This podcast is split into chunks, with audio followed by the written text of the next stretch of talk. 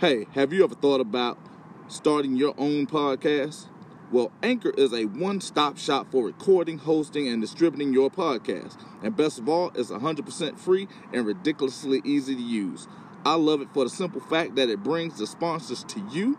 You don't have to search for them, and they distribute it to all the major platforms for you. So if you want to start a podcast and make money doing it, go to anchor.fm slash start. Again, anchor.fm slash S-T-A-R-T to join me and diverse community of podcasters already using Anchor. And that's it. Let's go. Allow me to reintroduce myself. What's up, everybody? And this is your boy Supreme Decisions, and I'm coming to you today with a new podcast Supreme with an old track. twist. And thank you for listening to the Supreme Legal Minute. This was an interview I did back in 2014, uh, a little more than 18 months after I had won the racketeering case in which I was involved in DeKalb County, Georgia. This was one of the things that I actually like to bring up simply because the things I say in this episode or in during this interview they're still holding true today because law does not change, law is not subjective, and law is written and concise. I'm going to play this interview. I hope you like it. Leave a comment, download it, listen to it in pieces because this interview actually is right along about an hour and a half. So get ready, sit down, get your pens and paper ready, and know this is done for you with love. So, on to the episode. Pachama Salutum and Dios, peace, health, and guiding, and welcome to Civil Alert Rising 360. This is your host, Sister Sadasha Kiyama Joy L, broadcasting here live and direct on this April 22nd, 2014, live and direct from North America, Tierra Estados Unidos, América del Norte, the land in the farthest west, northwest of Mexico, northwest of Puerto Rico, Northwest Africa, Americana Septentrionale, Amaruk, Amaruka, all of that. I thank you so much for being here this evening. And I'll have to say, in the words of my illustrious uncle, how is life treating you? How are you treating life? I trust that everything is working in your favor. Tonight, we are going to go into Freedom of Movement 360. This is going to be a full circle discussion about the right to travel, the unalienable right, or should I say the unalienable right to move about on the land. Today happens to be Earth Day. Big up to everybody if y'all celebrating it or if you planted some trees or started your farm or your garden. That's excellent. But we're addressing this because although there are Supreme Court cases that have laid the precedent to state that everyone has an unalienable right to pretty much to move about on the land, and although this has also been recognized um, in the international community, um, particularly with the Organization of American States through the American Declaration on the Rights and Duties of Man, also too through the United Nations, the International Covenant on Civil and Political Rights, and of course, um, even um, constitutionally, because as we will um, look at tonight, and I'm pretty sure many of you are already familiar um, with the constitutional violations that occur, um, also too in regards to the violations and the breach of the um, United States codes that occur when the highwaymen, also known as police, formerly known as the slave patrollers, infringe upon our people's rights. Um, present to discuss this issue, uh, we have here Brother Richard L. Bay. And Brother Richard um, has been very um, successful with addressing these issues, and he also won um, the major case in regards to the um, adverse possession um, where DeKalb County was trying to bring RICO charges um, against him, I should say Tryon, where they did bring um, RICO charges against him and Alicia White Israel, and they, as you know, um, did win that case. So without any further delay, I'm going to bring Richard on. And um, prior to us um, starting the show, I do want to send um, a sincere um, condolences um, to the family, friends, and students of the Empress Verdiacee of the Washitaw um, Nation. Um, I did get word um, that she transpired, um, so she's now on the um, soul plane. And I just want to send out my condolences out to everyone. And I thank you for the brothers and sisters that actually sent me the information over in regards to that because I wasn't aware.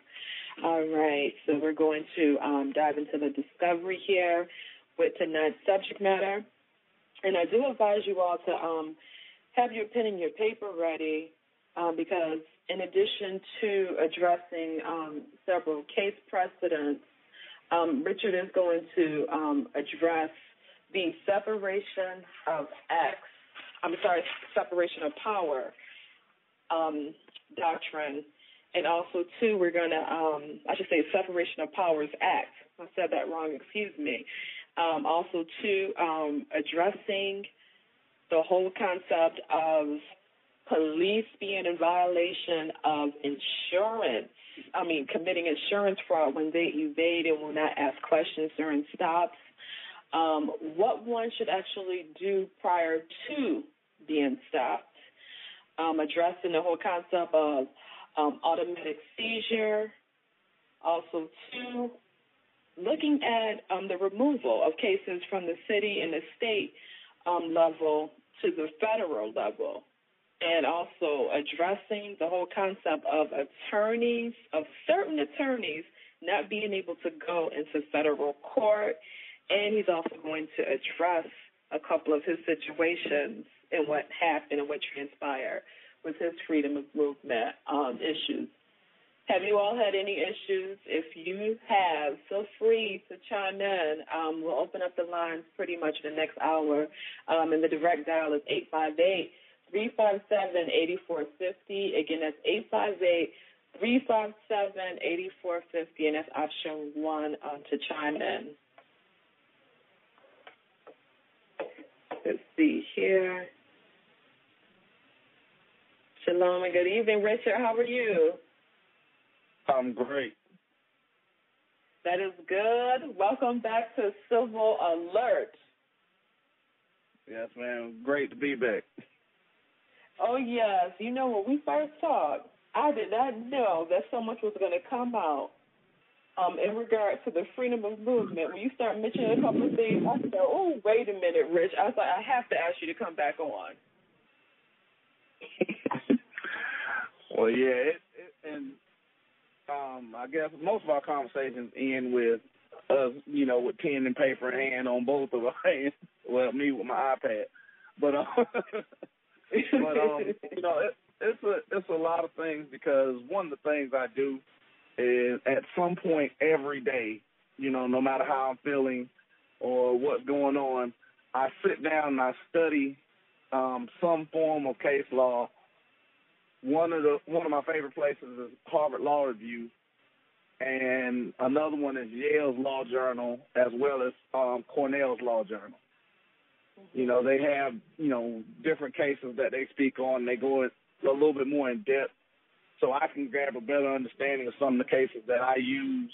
Because um, I think I told you on last week uh, my 24th case was accepted in federal court. Um, 24? Okay. Mm-hmm. Yeah, number 24 was accepted last week.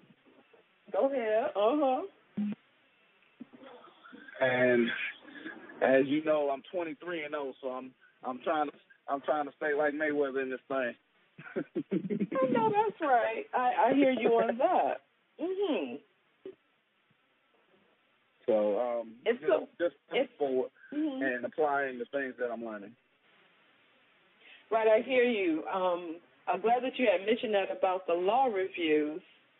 Um, for a long time, I was just thinking that okay, they publish like a newsletter or a little journal, and it's circulated, and once it's circulated, that's about it. lo and behold, I didn't know when I went into the law library how everything is pretty much um, in thick volumes. It seemed like the yes. volumes for the Harvard Law Review was going on and on and on to the break of dawn. Right. and they yeah. go back. Um, if you go to the mm-hmm. website, they go back, I believe, six years. But if you actually mm-hmm. log on and start looking um, for, let's say, case-specific items, and mm-hmm. um, like one of the one of the ones I did last week because we were doing, uh, I was working on something for. I was trying to find tactics that Cox Media uses whenever they're being sued. Mm-hmm. So I just did a search for First Amendment was my first one. The second one was Cox Media and mm-hmm. it was amazing the amount of lawsuits and the amount of um, writing that was done just on just by Harvard Law, and how mm-hmm. and the different views that they gave, but how they broke each and every case down.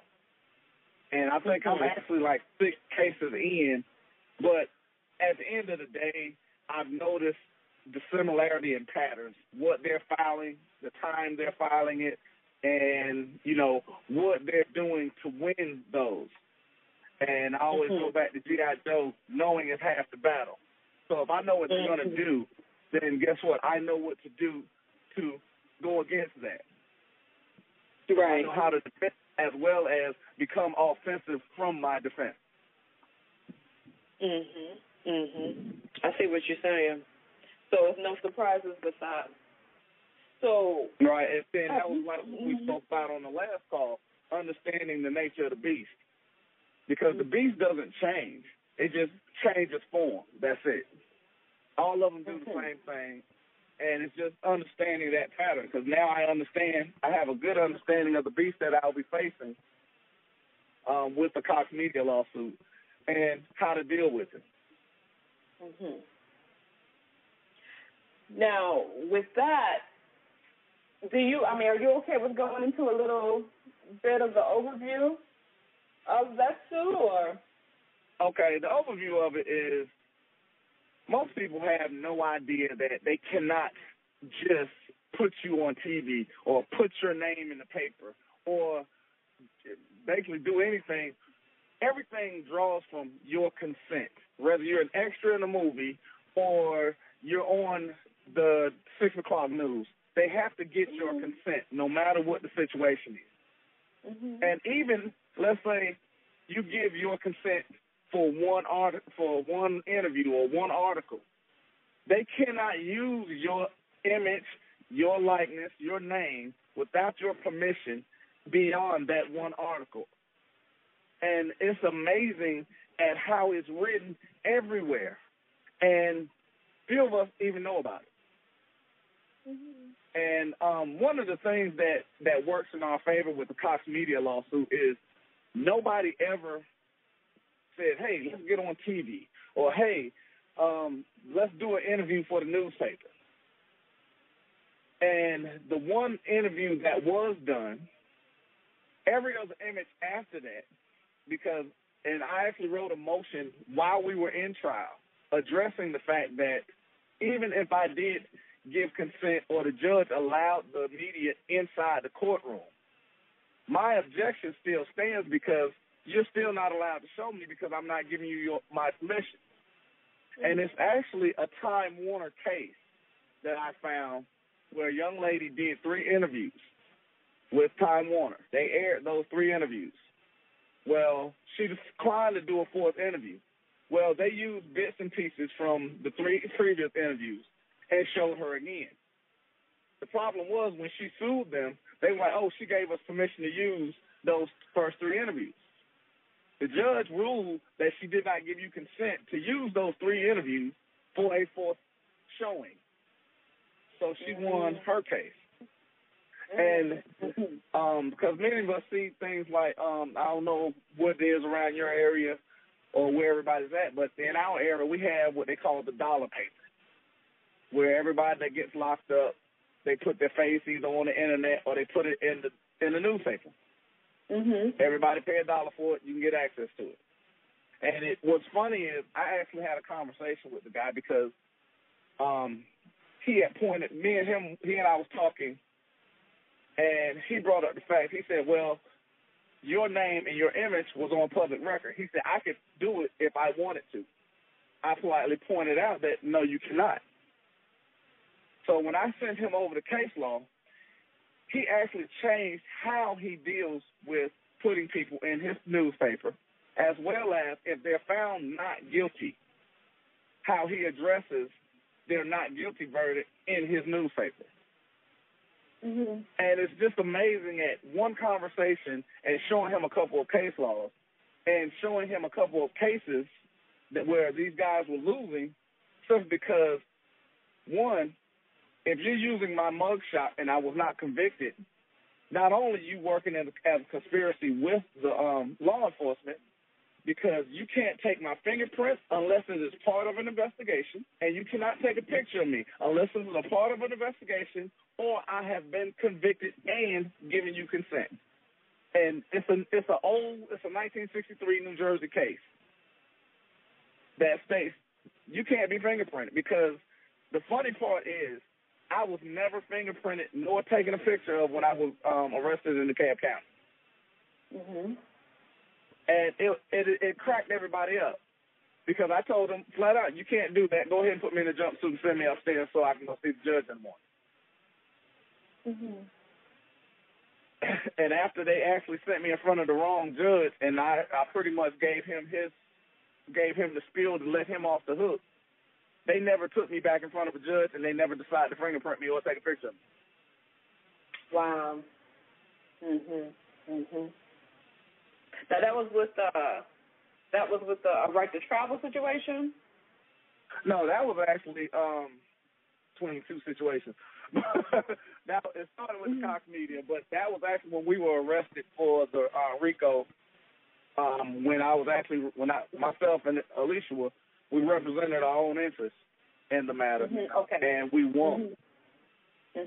Mhm. Um, but it kind of carried over. But because they were all related, in the for the most part, it was related. Mhm. Because mhm. again, Cox Media did things that you know they were not allowed to do because we never Mhm. gave consent, and it's on record that we never gave consent multiple times, and even they are on record to saying we didn't do it, and they did it on TV. Mhm. um, but Yeah, that was just, that was kind of a run over. Just basically everything that that generates within your life, you have to give consent for. And that's one one of the biggest things. No matter no matter what's going on or how it's going on, you have to give them permission to do whatever they do to you. Because at the at the end of the day, because what I learned early when I started doing this was the only thing they can do is aggravate the piss out of you. That's it. Mhm. Mhm. And at some point, even even when you are, uh, let's say, let's say they do something like lock you up. Now, one of the people I derive from is I read I read a lot of Paul because Paul he spoke about whether he was rich or whether he was poor.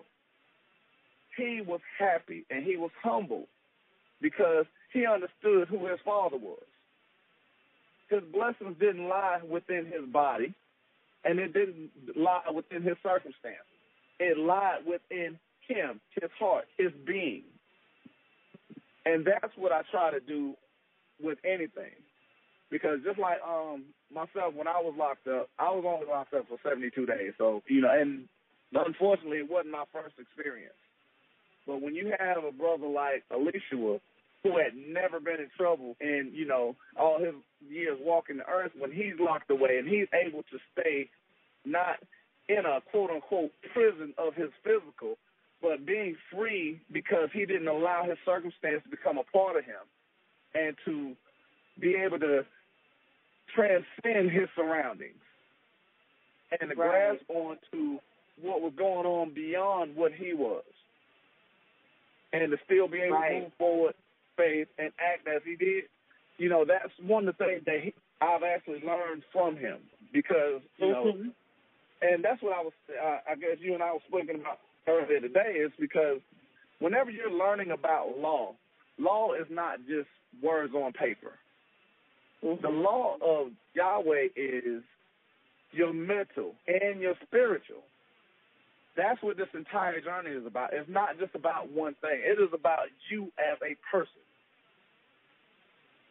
So understanding that and then moving forward in the law, you won't have to. It, it kind of eliminates a lot of the extra that goes on because it's finding that getting yourself in balance and finding that balance. There will be chaos because every part of you is going to fight with it, so every other part of it.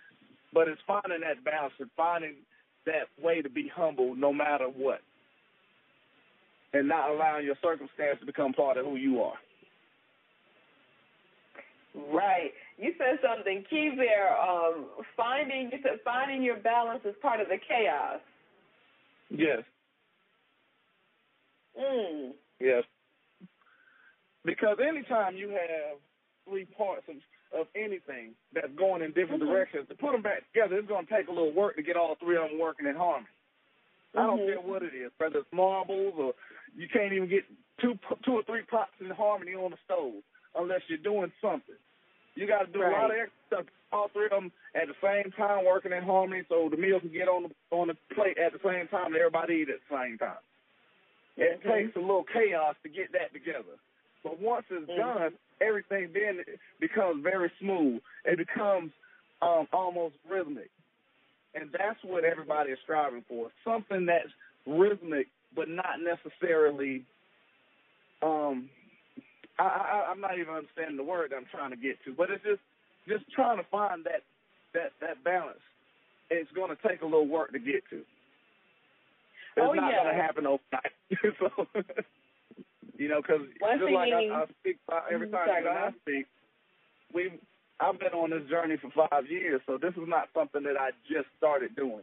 This is not Right. something that I just learned, and it's something that I work at daily. You know, I still have issues where, um, you know, somebody says something stupid and they know it's stupid, and I have to respond to it, and I'm learning to deal with that. and you know, it's it's it's it's, it's a part of my chaos. but I'm, I'm Oh I'm yes, just- it's a growing process. Are you are you speaking of like saying something stupid in writing or in person? You know what? Most of the time, I find it stupid in person. And I'm gonna give you a quick example. Okay. I was I was at the park with my son about three or four days ago, and it's and it's funny because you know me and Alicia had just spoke about it like a couple hours before it happened. Mhm. Well, this guy was at the park. He was taking pictures of his um kids, but it was like 20 kids there. 'Cause I guess he had like a class or something. But um, one of the parents that complained about him taking pictures, I guess they thought he was taking pictures of, you know, one, you know, something that he wasn't supposed to be doing. But for the most part, I'm sitting there and I'm watching the guy to make sure he ain't taking any, basically doing something he ain't supposed to do with my kids out here. So the police officer walked up to him. So he instantly turns his camera around and starts videoing him and his friend. So the police officer says, "Oh, well, that's a wiretap viol That's a violation of Georgia's wiretap laws." Me knowing that is a lie to say something, and I asked him. I said, "Would you be talking about Title 15 and 16?" I said, which states as long as his camera is in public view and you are speaking to him, which is one party, as long as one party has consent and he's not hiding that camera, that does not violate the wiretap law. I said, is that the one that you're speaking of? And I flipped my iPad around and showed him the three wiretap laws for Georgia, which are 3 Mhm. statutes. And I said, the ones that actually apply to you, not him. I said, because you have your car facing this way, which by definition of this makes your filming, I said, because I know the camera on your car is running. I said, but because your camera is in your um, hood and not um, displayed on the outside of your car, you are actually in violation of this law. I said, is that the one that you're speaking of? So instantly, both of the police officers look at me and they turn to the other guy, and the guy said, yeah, would those be the laws? That well, Oh. and instantly, now both of them, their chest is not poked out anymore. They put their hands down and they go, look, you know, one of the parents had said that, you know, they thought she was taking inappropriate pictures of their kids and stuff. He's like, well, no, I'm taking pictures of my children. If she likes, she can watch, look at my, my camera. If she doesn't like the pictures, I'll delete them. No big deal. But it was just amazing because I was able to not only show them, but to actually say it to them. Like, dude, mm-hmm. I just told him a flat out lie. you know, I mean, and and it's, and they they are quick to do that. Why? Because there's a Supreme Court case that states that police officers are, are allowed to lie to people. Mm-hmm. When they're questioning you or they're talking to you, they're allowed to deceive you because you have the choice to carry on a conversation with them. Again, mm. you have to give your consent to talk to them. Because even just like I was speaking about earlier, there's a section in the Georgia Constitution that states, and I believe it's I believe it's section eight, paragraph six, that states mm-hmm. executive officers are amendable to the public at all times. Now, me, when I first read that, the first thing that I looked up was amendable. I want to know what that is because I have no clue what amendable means. Well, it means if I ask him a question, a police officer a question like, who are you looking for? He has to answer me at all times.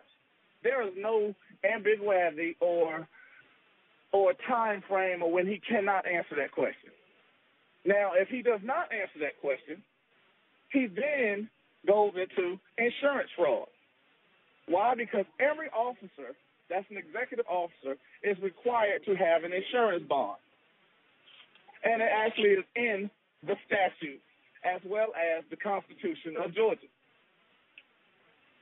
Now, along with that, he has now violated federal law because he's waived his immunity. Why? Because I've asked him a question. He's refused to answer it. He is, quote unquote, the protector of my rights.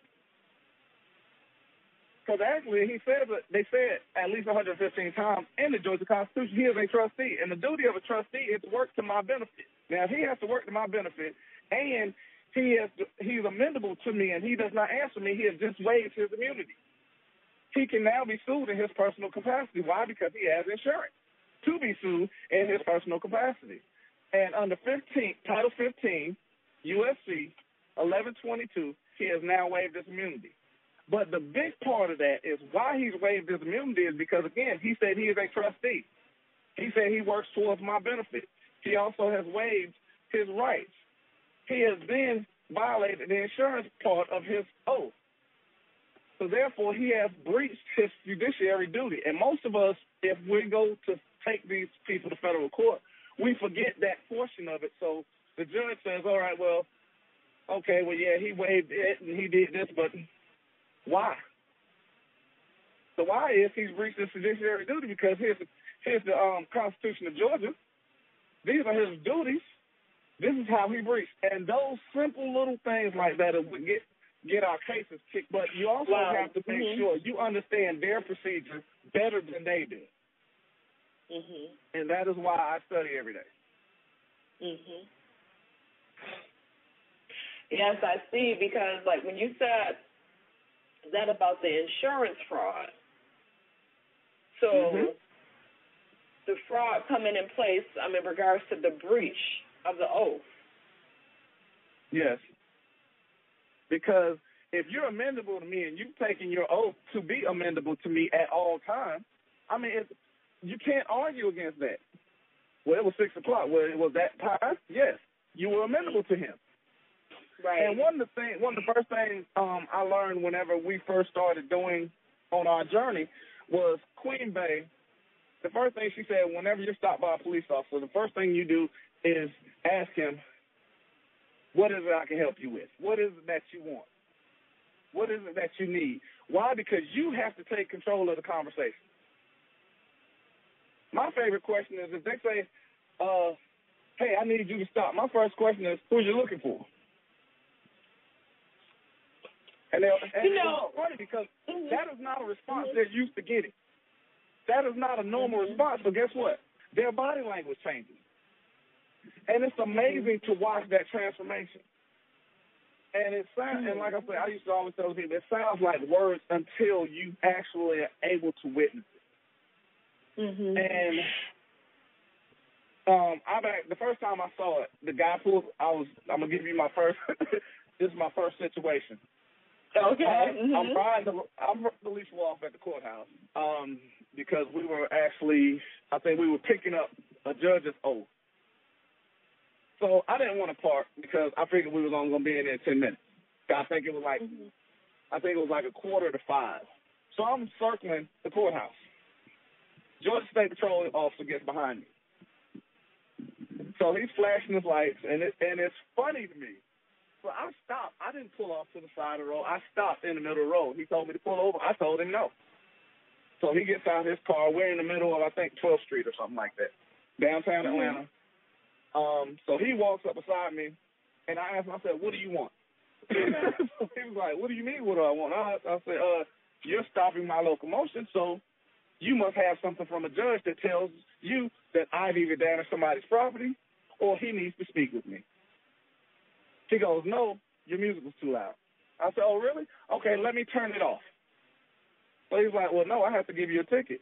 He said, No, I need to see your ID. I said, Okay, again, who are you looking for? I said, Because if you're asking for my ID, that means you have some paperwork from a judge. Can I see that paperwork? He goes, Well, I don't have any paperwork. I said, So basically, again, you have re- restricted my locomotion and violated my rights. I said, I told, I said, I told, I said, well, I, I'm waiting on somebody, so go ahead and call your supervisor. And so I'm sitting in the middle of the road, and the funniest thing, I had never seen this happen before in my life. This was actually the first time that I, I had experienced since this. So I'm actually talking to people because remember, I stopped in the middle of the highway. I mean, in the middle of the road. So there are people that's coming around us and stopping. I'm talking to people while I'm in the truck in the middle of a traffic stop. So now Alicia walks up to the truck and gets into it, gets into the truck.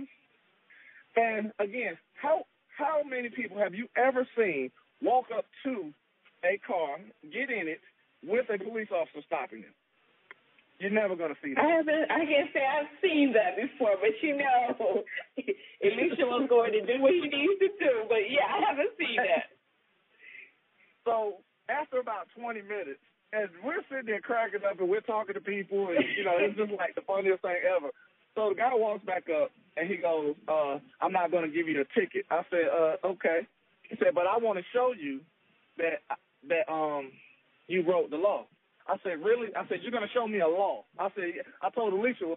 We leaned our chair back so he could lean across. And I said, "Yeah, please show us that law." He pulls out a handbook and it says, "I said, okay." I said, "I said I want you to look at the front page, front cover of that handbook." He goes, uh huh. I said, what does that say? He said, Georgia's organic code. I said, code? That doesn't say Georgia law. That says code. I said, you may want to look at Rodriguez versus Donovan. I said, because at some point you made an assumption that was a part of your association. And I don't recall getting any checks from Georgia State Patrol. And I drove off with him standing in the middle of the highway. And that was the first experience that I ever had. And it was funny because I was like, oh my goodness, I'd have never thought to do that. You know, wow. but it was it was then I learned, okay, I can't keep doing that. I know better than that. You know, that's just not a smart thing to do because you know you get busy club action that way. So I learned what I need to do to act in a manner so I don't get stopped. Mhm. Um, so I actually did that, but I didn't do it. I guess you would call it properly everywhere I need to be. So Mhm. um, this is the second story that you and I were speaking about earlier. I was actually um. I was going through a neighborhood, and you know, just just going in and out the neighborhood, going down every street because I was killing time. Cause I was waiting for somebody again, waiting for somebody to get get to where you know we were supposed to meet at. So this Fulton County police officer pulls up behind me. Um, so when he pulls up, I'm on the phone, and I told him, I said, look, I don't feel like talking to you, so you, you know, go ahead, call your supervisor.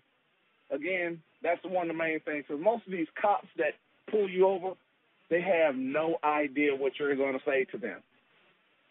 That's why I always ask for a supervisor. If you're going to stop me and waste my time, go get somebody that has some authority that I can actually sue. You know, somebody I can get paid from, because they've been a supervisor's been there at least five to seven years, so they've got a little bit of point in the bank. By the way, Mhm. you know, I don't want to talk to a rookie, you know, because they don't have nothing. They're wasting my time. right. because Pawns uh, that could easily be removed. Fast. Right, and and Mhm. you get another knucklehead. Mhm. So um, he called supervisor. Supervisor and I have some words or whatever. His partner then gets out the car. He's in and out the car with, and he's speaking to both of them. So while I'm sitting there waiting on them, and they call a tow truck driver and all the funny stuff. So I'm sitting there with this really huge grin on my face. And I walk over to the officer that had get, gotten in and out the car that I hadn't spoken to all night. So I said, "Do you have anything stupid that you would like to say to me?" His words to me was, because he had his, he had stepped away from me, at least six feet away from me. He put his hands behind his back and he put his head down. He said, "If you don't mind, I would like to stay out of this. I've informed them that I know exactly what you said to them. They refused to listen to what you had said to them." And I told them to keep my name off of their paperwork because I know what you said to them. See? And he said, if you don't mind, I would I would like to not be a part of this. So I actually left. I told him, I said, yeah, you're good. Tow truck driver then drags my truck onto the tow truck. Mhm. And I'm cracking up as he's like, I've never seen somebody with such a good spirit about, you know, me dragging your truck, you know, up on the thing and you gotta walk and all this other stuff. I told him, I said, Look, I said I said the funny part is he violated my rights because he stopped me on the highway. I said, You're taking my truck on his orders. I said, because his supervisor didn't sign off on your warrant, your um your order. So he looks down at the order and it's blank. And I said, by your taking it on on the highway, it's a Act violation. So both of them looking at me, I said, now y'all, I said, since it's three of y'all, there's a conspiracy. So that means racketeering. I said, so that makes it easy. And I said, why would I be upset with someone that is guaranteeing my children that they can go to any college in the world and that I can be comfortable for the rest of my life? You're handing me millions of dollars. Why would I be upset with you? Thank you. The next morning, that. Mhm. I- when I went down to the, uh, I had filed my lawsuit. I went down to the um, Fulton County with. Uh, I actually had a writ for this one because I just wanted to hand that to the judge. So when I was going in to file my writ and my motion, um, I ran into um, the police chief. He goes, "Look, if you don't mind, please don't sue all of us because all he had to do was make a phone call. He didn't make a phone call. Please don't sue us." I told him, I said, I'm cool with that. I said, because I know a couple of weeks prior that I did um, talk with you and told you what I need to do. It was done. He didn't want to do that. That's cool. And the funny, the funniest part about that was he asked me what had happened to my truck. Told him, I said, they impounded my truck. Call down to the impound lot and told them, give him back his truck immediately. Get that truck off of that lot. Do not charge him a Mhm. nickel for that truck. Everybody else had to show things like insurance, registration. They stood in line for an hour and a half, and they were talked to real crazy. I was in line 10 minutes, didn't give them a driver's license, didn't give them a social security card, did not give them any insurance, and didn't give them a registered truck. And they handed me a piece of paper that had a big zero in the middle, which they circled and stamped. Mhm. Wow. So this Hobbs Act, this is something um powerful. Now, what does the Basically- the Hobbs Act entail? basically if if you're on quote unquote federal ground and something of value is taken from you, in my case, I um, had value in my conveyance because that's how I got back and forth. Mm-hmm. So therefore, the value in it for me was not monetary, but it was more economical because that is how I gained my economics. Mm-hmm. Mm-hmm. So therefore, it doesn't matter if it's a dollar, five dollars, ten dollars. If it's any value to you, and it's taken from you by a show of authority or force or what have you, it is a Hobbs Act violation. And no matter what they tell you, if you are on a quote unquote city street and they impound your conveyance, and you have not committed a crime like damage to property or to anyone's person, or you have not done something economically to somebody with your conveyance, they cannot, it is a Hobbs Act violation. Because mm-hmm. again, remember, they've stated 115 times in the Georgia Constitution that they are your trustee.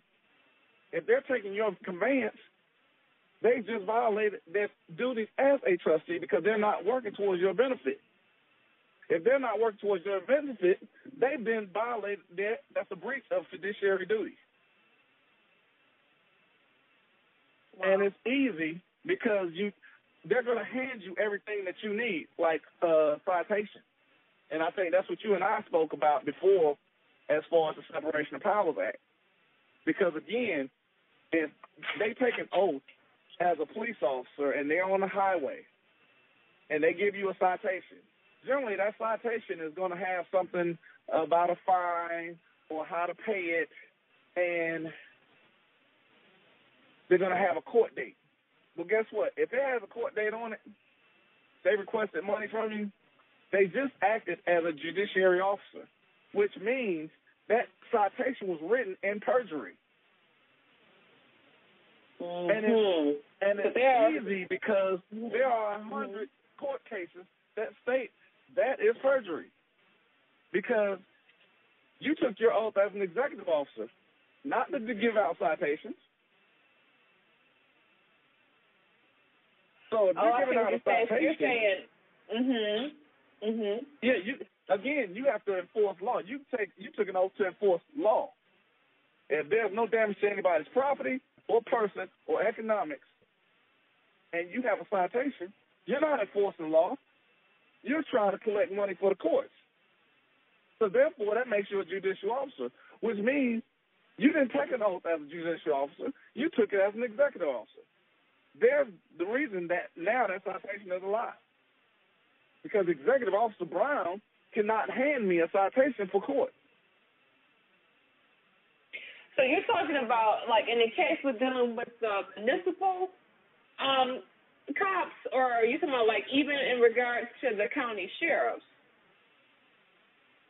Everybody. if you have not, because see, one of the things that I, I love about my brother is mm-hmm. I, I actually told him I said higher emotion in Latin one day just to piss everybody off because people love saying, "Oh, it's a it's a dead language. It's a dead language." Uh, uh-huh. well, you better not go to court because that's what they're speaking in court. And corpus delicti, that is body of proof. That tells you what a crime is.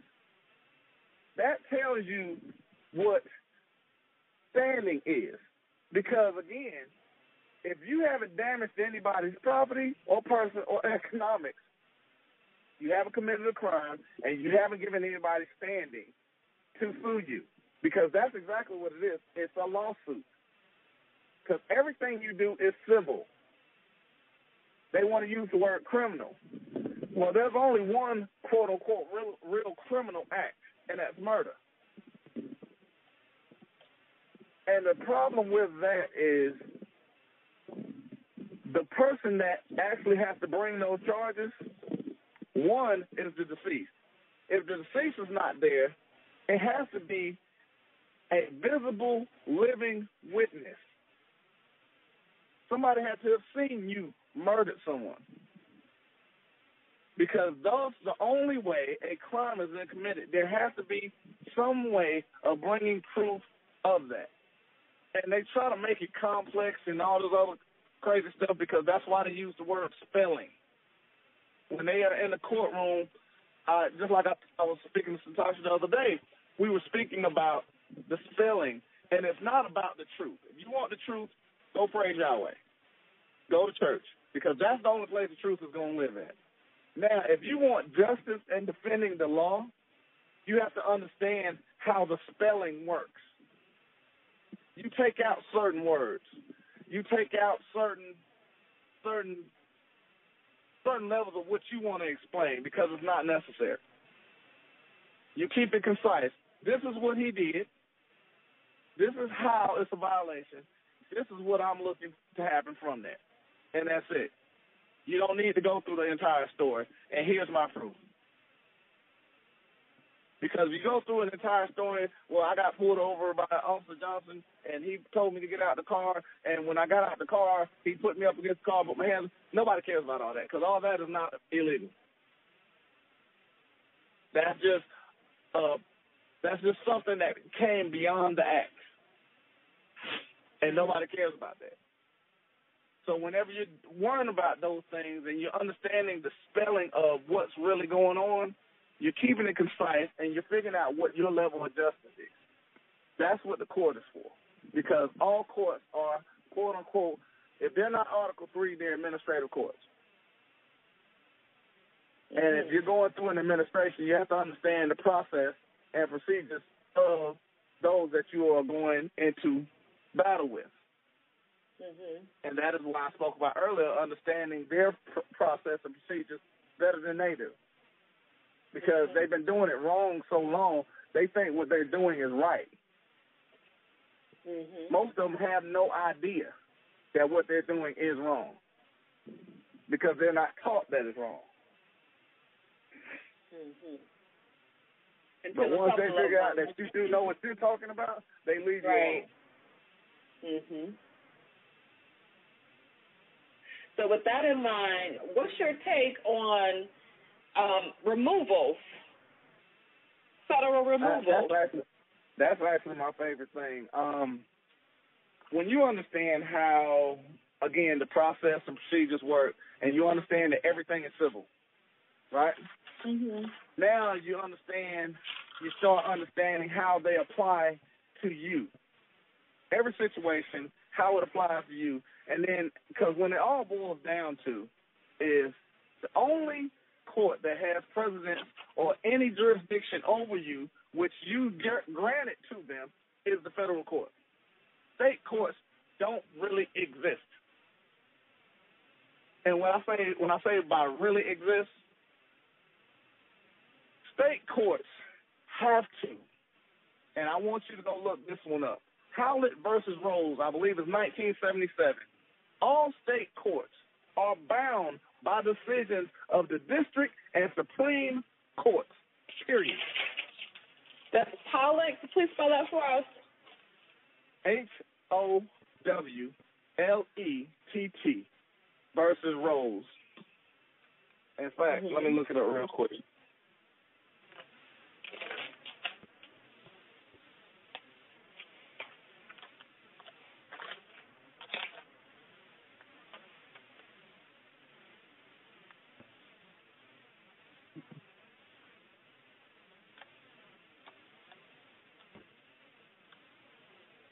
And everyone, if you have any questions, um, you can dial 858-357-8450.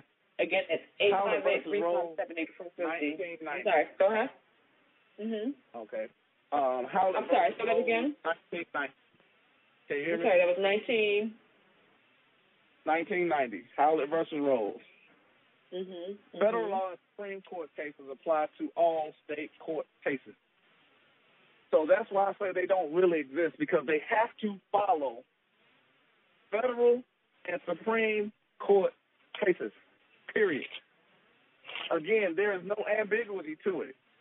And and I'm gonna give you another one too, because this is my favorite one. Because a guy brought this up to me a couple days ago, and the reason why I like it is because it's as it's Adamson versus California, 1947. Now, mm-hmm. the gist of the case itself is it was a United States Supreme Court case regarding the incorporation of the Fifth Amendment Bill of Rights. This decision was part of a long line of cases that eventually led to the selective incorporation doctrine. That is the doctrine that Howlett versus Rose is brought under. Because again, we're going to go back to Latin. You're going to hear words called stare um, decate, decidicate, which means stand by the decision. which again applies to all state courts, which means all federal law and Supreme Court cases the state court cannot ignore, period. Now, Addison versus California, 1947, great case because it actually spelled out the simple fact that no statute, code, or ordinance that abridged any right overrode any federal law or Supreme Court decision. Why does that why does that just kind of kind of stand out to you? Because if you go back to Rodriguez versus Donovan, it's another Supreme Court case, but this one is in Pennsylvania. It plainly states statutes, codes, and ordinance do not apply to human creatures that are not a part of the administration. Now, how is that relevant to us? If you remember the first story, I told the police officer, I don't recall getting a paycheck from the Georgia State Patrol. Right. That was letting him know I'm not a part of your administration. Statutes and codes that you was just showing me does not apply to me. Why? Because of Howlett versus Rose, which was incorporated through the selective incorporation doctrine, which was set up in Addison versus California. Why? Now, what is the name of the doctrine again? I'm sorry, Reg. What was the um? Selective incorporation doctrine. Selective incorporation doctrine. Doctrine. Uh huh. And again, all these cases were done years apart. But all of them Mhm. say the exact same thing. And then Adamson is the one that makes it stick. Why? Because you cannot argue with it because that was the case that showed plainly, without any argument, never been appealed or overridden, that in Supreme Court decisions, which are quote unquote our inalienable rights, because you cannot take away something you never gave to me. Mhm. Mhm. Right. That is spelled out in Addison versus California, which applies through the Fifth Amendment, which applies through the selective incorporation doctrine, which slaps them in the face with Howlett versus Rose. Mm, I see what you're saying. Mhm. And again, all of that comes from Harvard Law Review. Mm. and it comes from years of reading every month when they put out, you know, seven or ten new cases, reading those seven to ten new cases, and guess what? Separating them and how they apply in different situations. I see what you're saying. And Okay. understanding Mhm. how they now apply to if I get stopped by a police officer, okay, this is the this is the case that said he did it. Okay, now because now what I'm doing, I'm going back through an annotated um um I'm looking I'm reading through an annotated um Supreme Court decision book because not only does it tell me tell me codes from the United States um codes, but it also tells me the cases that apply to that code. And what's amazing to me is a lot of the cases that I have for certain Fifth Amendment or certain Fourth Amendment, there are actual codes that those cases apply to. And now, whenever I go to write out that situation that happened to me, and I add those cases with that code, now guess what? I don't have to say a whole bunch of extra stuff because none of the other stuff matters. This is the violation. This is how he violated. These are the codes that said he violated it, and this is my remedy. This is what I want to happen. I'm keeping it simple because now the judge can say, okay, well, where's the proof? And I say, okay, it's attachment one. It makes it easier for everybody because now how can you argue with it? What are you going to, oh, I didn't do that. Well, if you didn't do it, then how do you have me this? Come from your officer? Because I even, and that was one of the things that I, I brought up in the, um in our racketeering trial. Because because the one fact was the police officer that wrote the warrant, he actually wrote on paper that not on one, not on two, not on three, but five separate occasions, he was told by superior officers as well as judges that what we did was not a crime. He wrote that down, and I got him to admit that on the stand. Mm-hmm. Did you write this down? Yes. If it has your name on it and your badge number and your code and top, did you write it? Yes. So did you write that Judge Hancock said what they did is not a crime? Did you write that? Yes. Did you write it here? Also, when he asked you again, did you still try to get that bogus warrant um, filed against us? Did you write that down? Yes. And again, when how are they going to argue when you have a copy or the actual citation in your hand and you're saying, "Hey, this is the this is the proof that he breached his fiduciary duty and um, violated his insurance policy. He violated his oath right here. He waived it because he wrote it. He committed perjury because he wrote it. What is he going to say? No, I didn't write that. Because if you ever notice, their badge numbers are really sloppy, or the copy that you have, you can't read it, and their name is never spelled out. And yeah, I noticed that. So it's like, um, yeah, in a lot of those cases, it's best to just go down. Um, if it's like you know a city situation, is go down to the um, the city hall or the sorry the court and get I'm put in an open records request to get a copy of everything so that you can get real clear copies of you know. You don't even have to do that. You know what mm-hmm. I like to do? I've what you do? When I walk up and I ask them what are they looking for, mm-hmm. I'll ask, um, who who are you looking for, officer? And I uh, and they'll say, oh, I'm Officer O'Brien. Because see, they're proud of it. They're proud to be officers. Oh, I'm Officer O'Brien. Thank you, Officer O'Brien. Who are you looking for? now I don't care how you write it down. And and most of them they're so arrogant. I said, Officer O'Brien, I apologize. I can't read your badge number because it's dark. It's something I probably already done typed in my iPhone. And you know, mm-hmm. but again, oh well, my badge number is 0417. Thank you. Makes it easy when I go down and file this lawsuit. I see what you're saying. So, so you, you use the terminology and the uh huh. It's understanding the nature of the beast. Because, but uh-huh. the, the greatest thing that I, I've always I've always brought up to my brother because the the difference between my brother and myself is every time he got stopped, he got arrested. I do mean literally every time he got stopped, he got thrown to the ground, he got arrested. Every time I got stopped, I went home. wow, we filed the same sheets of paper. So that leaves the fact that it must be us. What's different about him that's different from me? Well, me, I smile, I'm polite, my voice isn't that deep. And as long as I'm sitting down, I'm not intimidated. And I actually play to their emotions until they say something stupid to me. But then I go to a, I go to a completely different person. But I never get that officer that feels threatened by me until I'm standing up in front of them. You know, because when you're six four, two hundred and seventy pounds, you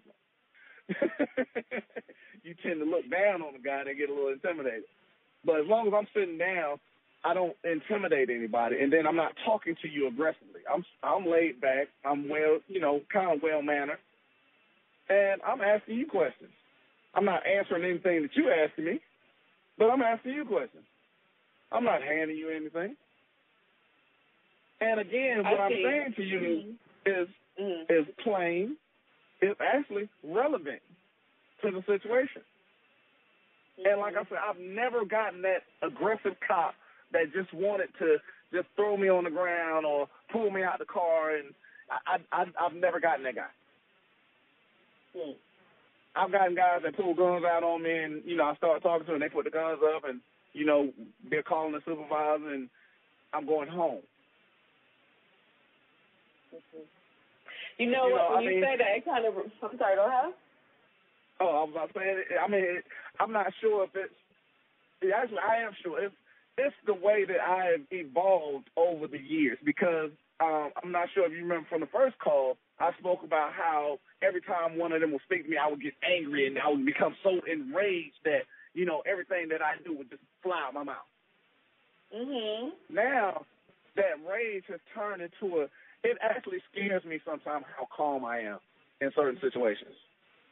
Mm. You know, I mean, you know, it makes me nervous because I'm like, I should be like boiling hot right now. And then I think about why should I be mad right now? Because in fact, actually, mm-hmm. it's the same exact situation. A higher realization. Mm-hmm. Right, and that becomes that comes from a spiritual growth. That becomes yeah. from a maturity.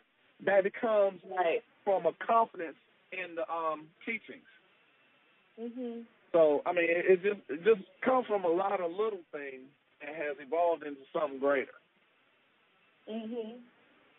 Because I was going to say the calm, being calm and collected. Um, I was going to say that's your um Sufi Gnostic strategy. yeah, I mean, you know, because like I said, at the end of the mm-hmm. day, I actually look at every situation. Every time, you know, somebody say something crazy to me, or you know, they want to stick their chest out, and it it actually calms me because I know what they're doing is a lie, and most of them know what they're doing is BS too. And when I pull it up to them, I'm not being an ass about it. Mm-hmm. You know, and even when I am, I'm not being aggressive because even like when I was talking to those police officers, I didn't stand up. I wasn't raising my voice. I was actually sitting down and I pulled out. Hey, here it is. Need need to see the Constitution of Georgia too. I got that too. you know, mm-hmm. but it's just. I mean, it's just. You know, it's because it's almost playful because now if you get aggressive with me, guess what? I do know my rights. I don't have to tell you that because I just showed you I know that. Right. So now you're getting ready to hand me money. You're getting ready to make sure either I'm gonna be locked away and nobody's gonna see me ever again in life, or I'm gonna be handed some money and my kids are gonna be very well off. Or number three, which a lot of times they're gonna pick door number three, is we're just gonna leave you alone. Mhm. Mhm. So I'll tell you why we're here, and we're gonna leave you alone. Mhm. So if this is a situation where if one doesn't, if it, you know, if they're not successful in addressing and nipping everything in the bud right then and there on the spot, when it comes yeah. to, I'm sorry, go ahead.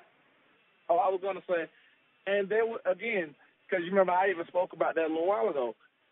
Mm-hmm. You're not always going to cop that's going to say, all right, well, we're just going to leave you alone. You're going to get that one knucklehead.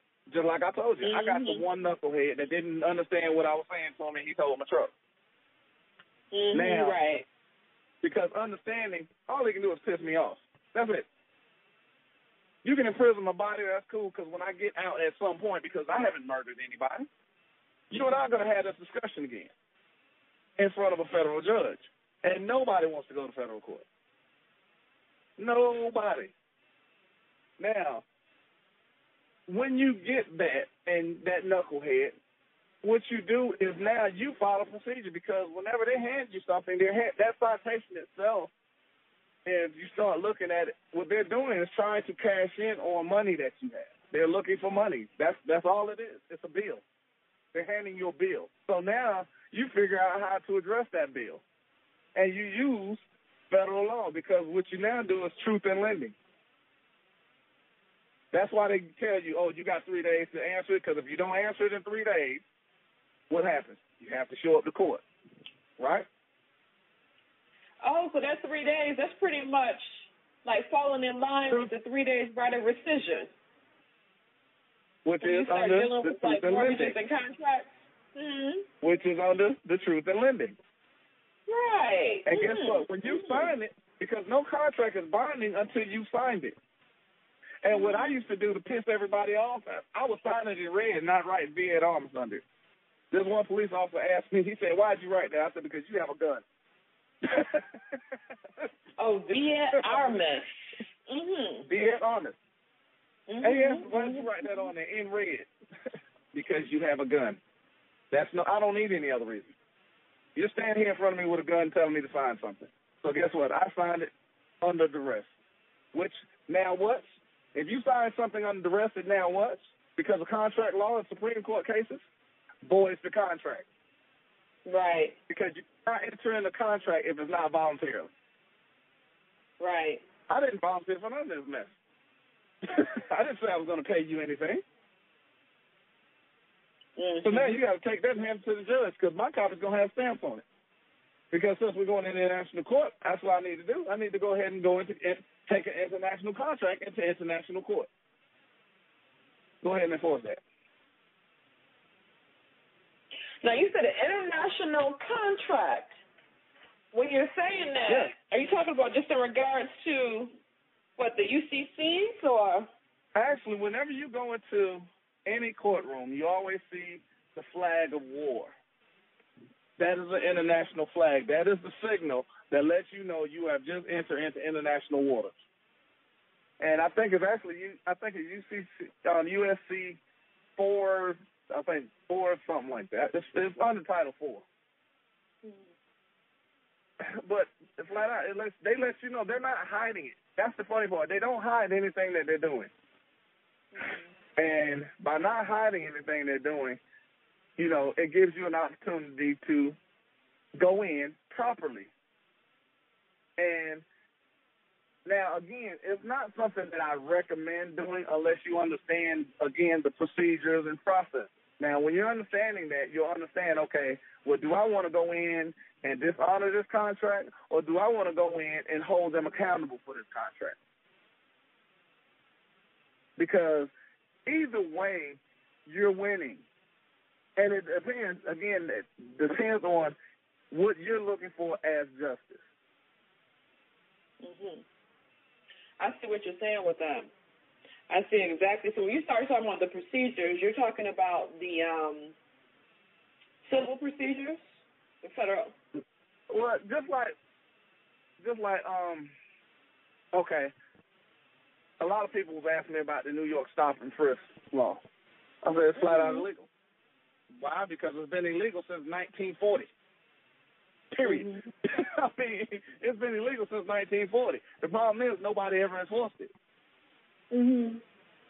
Now, to say now, okay, this is what you're allowed to do, well, guess what? Now you've got 40 million people. Guess what? They get a dollar apiece from the city. Yeah, this is what you're worth to us. Here's a dollar. So we stopped and frisked you. Now, is that worth anything? Just like no, the um, not, not Bank of America. Okay, well, yeah, okay, we illegally foreclosed on your house. We're going to send you a check for twelve hundred bucks, but you got to call us to get it. Guess what? Nobody's in them houses. so guess what? Bank of America is coming off like a fat rat. Because how many people actually stayed in their house like they were told by a congresswoman? Because banks cannot foreclose on our. She actually said, if you look, and one of my favorite people is Michael Moore. If you watch Fahrenheit 9/11 and you watch, um, I can't remember the last movie because I actually have it, but um, uh, Capitalism: A Love Story. Mm-hmm. He shows you everything because they allow him to film stuff that you know most people don't care about because they're documentaries. Mm-hmm. Right. And the congresswoman on the floor said, "Do not move out of your house because bank can't foreclose on houses, and they never have the original note. They never have it. Why? Because they wrote it.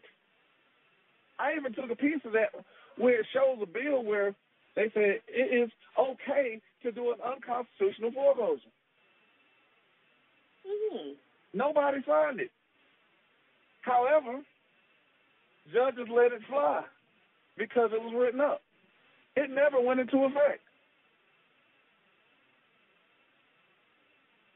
And see, those are those like little things like that. They don't hide it from you.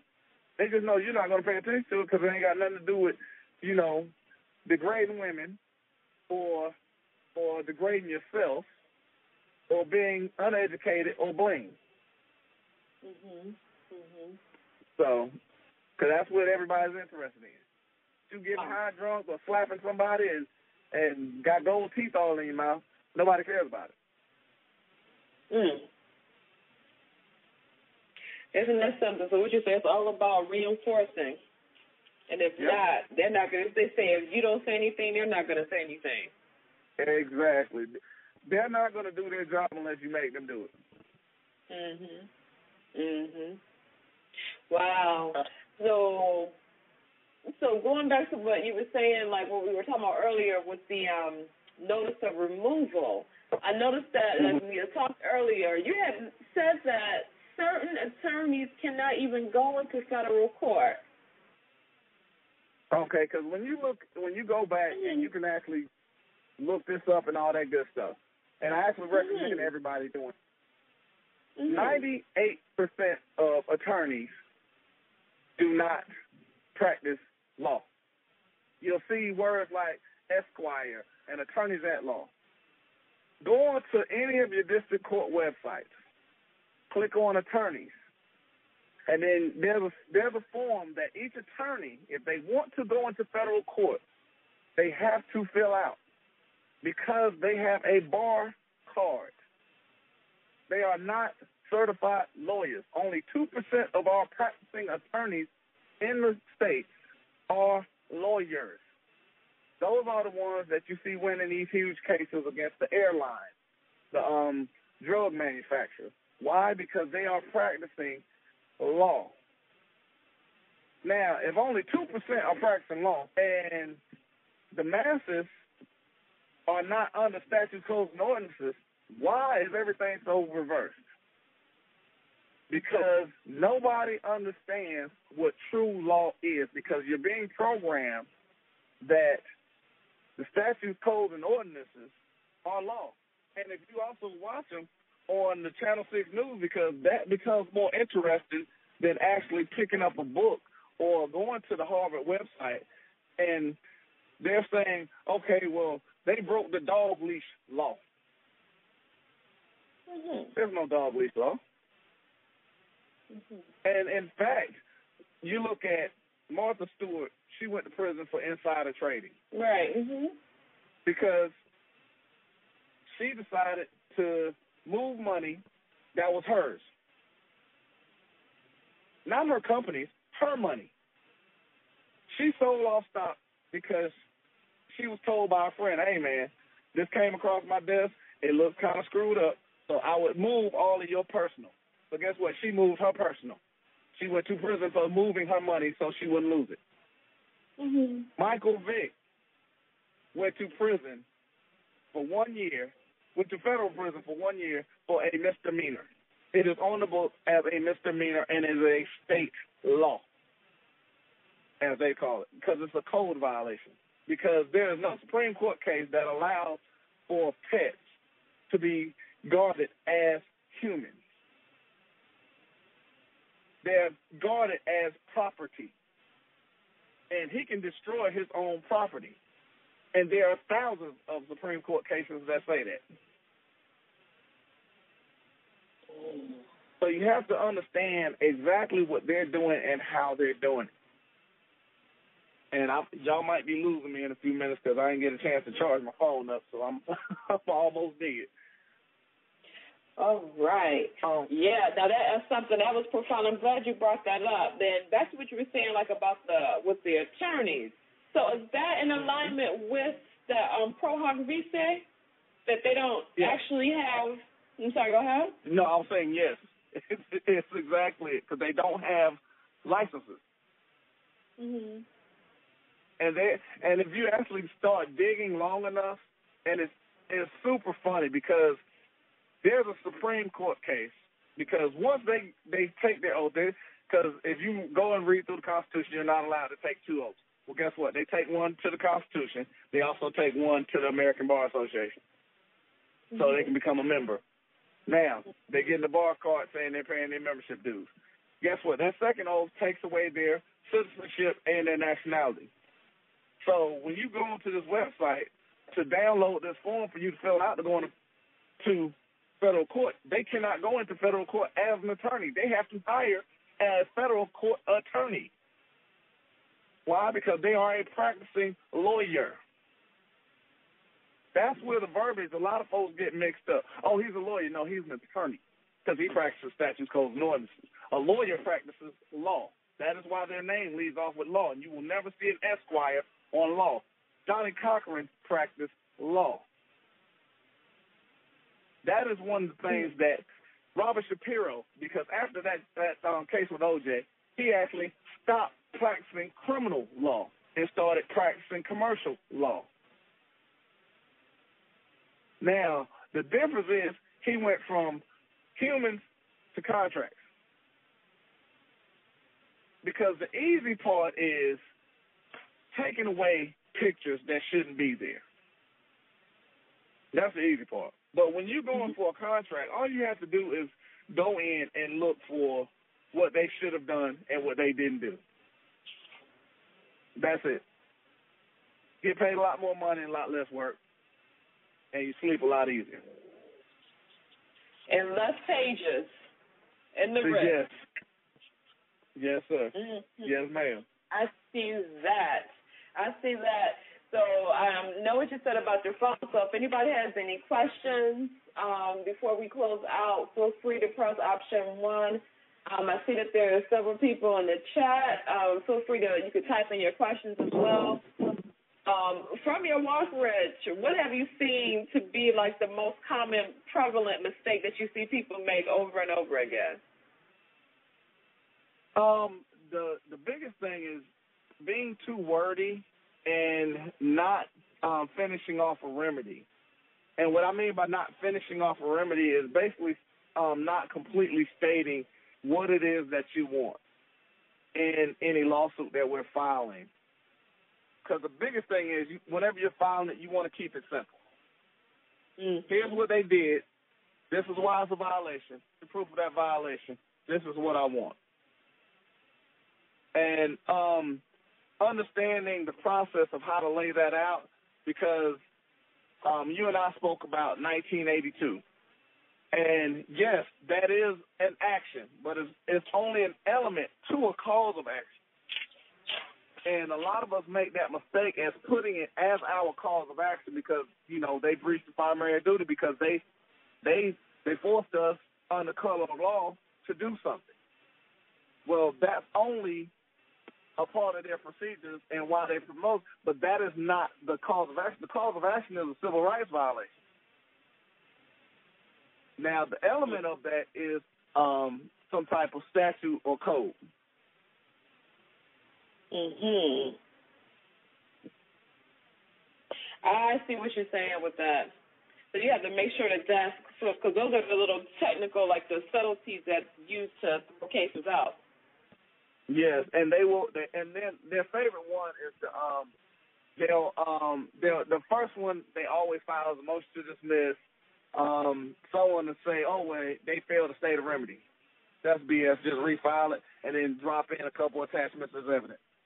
Because once you do that, you'll also slap on there um, the case that states um, once evidence has been submitted to a judge for review, it has to be submitted to a jury. Once once there's any evidence that's submitted, it has to be submitted to a jury. Period. No questions, no ambiguity to it. That's the decision. That's what it is. They got to do it. And again, that's an understanding that those are the natures of the beast. I don't care what level you're at, what you're doing, they're going to file those things. Those are the reactions. Those are the proper responses to those. Mhm. Mhm. Whether that's it's a dismissal for whatever, or uh, say the state of claim that um they can find, that, which is basically in favor of 12b6. Both of those same response. You kind of negate what they're talking about. You, you go back and you restate the claim, and then you restate your remedy. You submit evidence. You attach that evidence to the case. You also attach the case file. I mean the the case that states once evidence is submitted for review has to be submitted to a jury. That gets rid of both of those. And again, it's a simple fix. It's a one-page motion. Mm. Yeah, that that's good that you mentioned that because I have um, heard of certain situations where people have actually submitted um, their writs and certified copies of cases, and they weren't even placed on the docket. Right. Mm-hmm. Oh, oh. I'm sorry, what you say? my my phone blinking, my little battery blinking now. oh, okay. Yes, I won't. All right. So yeah, I don't want you to just enter um to cut out. So feel free to um provide you know your closing remarks and your contact information if you like. All right. I apologize. We had to cut it a few minutes short tonight with everybody, but um, feel free to email me if you have any questions that I wasn't able to address tonight. Um, hopefully, I'll be back on in a couple of weeks and we can get some more things said and kind of reviewed. But my email address is T is in Tom, H is in Harry, E is in Ever, G is in Ghost, O is in Over, C is in Christmas, P is in Past at gmail.com. Basically, the Ghost of Christmas Past at gmail.com. And I look oh, forward to hearing from you and responding. I will respond to everybody. Oh, yes, uh, you sure do, Rich. And I want to thank you so much for being on and providing these keys and looking at things in a different light with this issue because this is something that people do want to permanently just um, get rid of and erase. So, um, yes, I, yeah, I thank you. Oh, yes, oh, yes. All right, peace and love. Have a good night now. Bye. Um, I have had, um, well, I should say, a brother had a situation where he was going through endless, endless back and forth, back and forth with child support. And when I say endless, situations were going back and forth for a good like two or three years. And it was a lot of RICO sorcery, and you all probably remember that show. Then end up putting in a notice of removal along with some demands for remedy. And um, one of the um, demands that he made was for um, the DOJ to do a thorough investigation and an audit in regards to the um, lower court um, judge to review all of her cases to see if her decisions were within the constitutional fold. Um, there were some other demands made too, but what he did in that removal, just like how Rich was saying, is that he pretty much just and um, um, supported his removal with the thorough affidavit and placed in, you know, an outline of what occurred, um, what was actually violated as a result of the judge's actions, um, and then from there, just pretty much put in um, his injury as well as the remedy. Well, needless to say, it didn't end up having to go through to federal court because I guess the lower courts had got a little antsy about everything that was outlined in that removal and in the affidavit, and things pretty much worked out in his favor. So just um, look at that because in certain cases, people may um, stray away from removing cases to the federal court because they feel like, okay, they haven't had that experience. So they will find themselves going back and forth and getting stuck on the lower level with dealing with these city and state courts. But you know, have no um, fear or no doubt because once you go into um, looking and start reviewing and studying um, federal court cases to see how they flow, um, get a grasp on the doctrines. Because, like, you know, Rich had made mention of that um, incorporation doctrine. Actually, let me get my notes real quick. Because, as y'all know, you know, I'm a student and I am learning as well. But what he said in regards to the, um, let me make sure, let me see here. Yeah, I don't see it. But right, it was the um the incorporation doctrine. When he made mention in regards to that, um, there's also too like a community care doctrine that exists, and I'm just bringing that up because what I find is that when you start looking at these different doctrines, these actually come in into the underlying principles with dealing with some of these things that are trying to be reinforced and placed upon the people. And I bring up um, the community care doctrine because this is something that sometimes um, these uh, municipalities try to use in regards to making justification for removal of vehicles. And with that community care doctrine, is pretty much um, stating that, like, if a vehicle is blocking um, traffic or um, movement of others, or if there's some type of major instruction going on, then they try to use that as a justification for um, removing and doing the towing and things of that nature. So, in certain cases, if they're trying to reinforce that and you know that you have not blocked any type of passageways, driveways, or anyone from coming to and fro, then that is something that you may come across where you would have to go and rebut that and to know to look at the details of everything that's dealing with the different doctrines. So just keep that in mind. And um, as Rich said, if y'all have any questions, um, feel free um, to reach out to him direct. Um, another thing too is that um, he remember he made mention of why certain attorneys cannot even go into federal court, and there were several stat decisions and he gave an overview of his actual experience. Now, this is a blog talk, I must say, with this show. You may want to um, play this back and forth and have this rolling, um, you know, in your comings and goings to make sure that everything starts syncing. And then, two, remember what he made mention of in regards to the Harvard Law Review.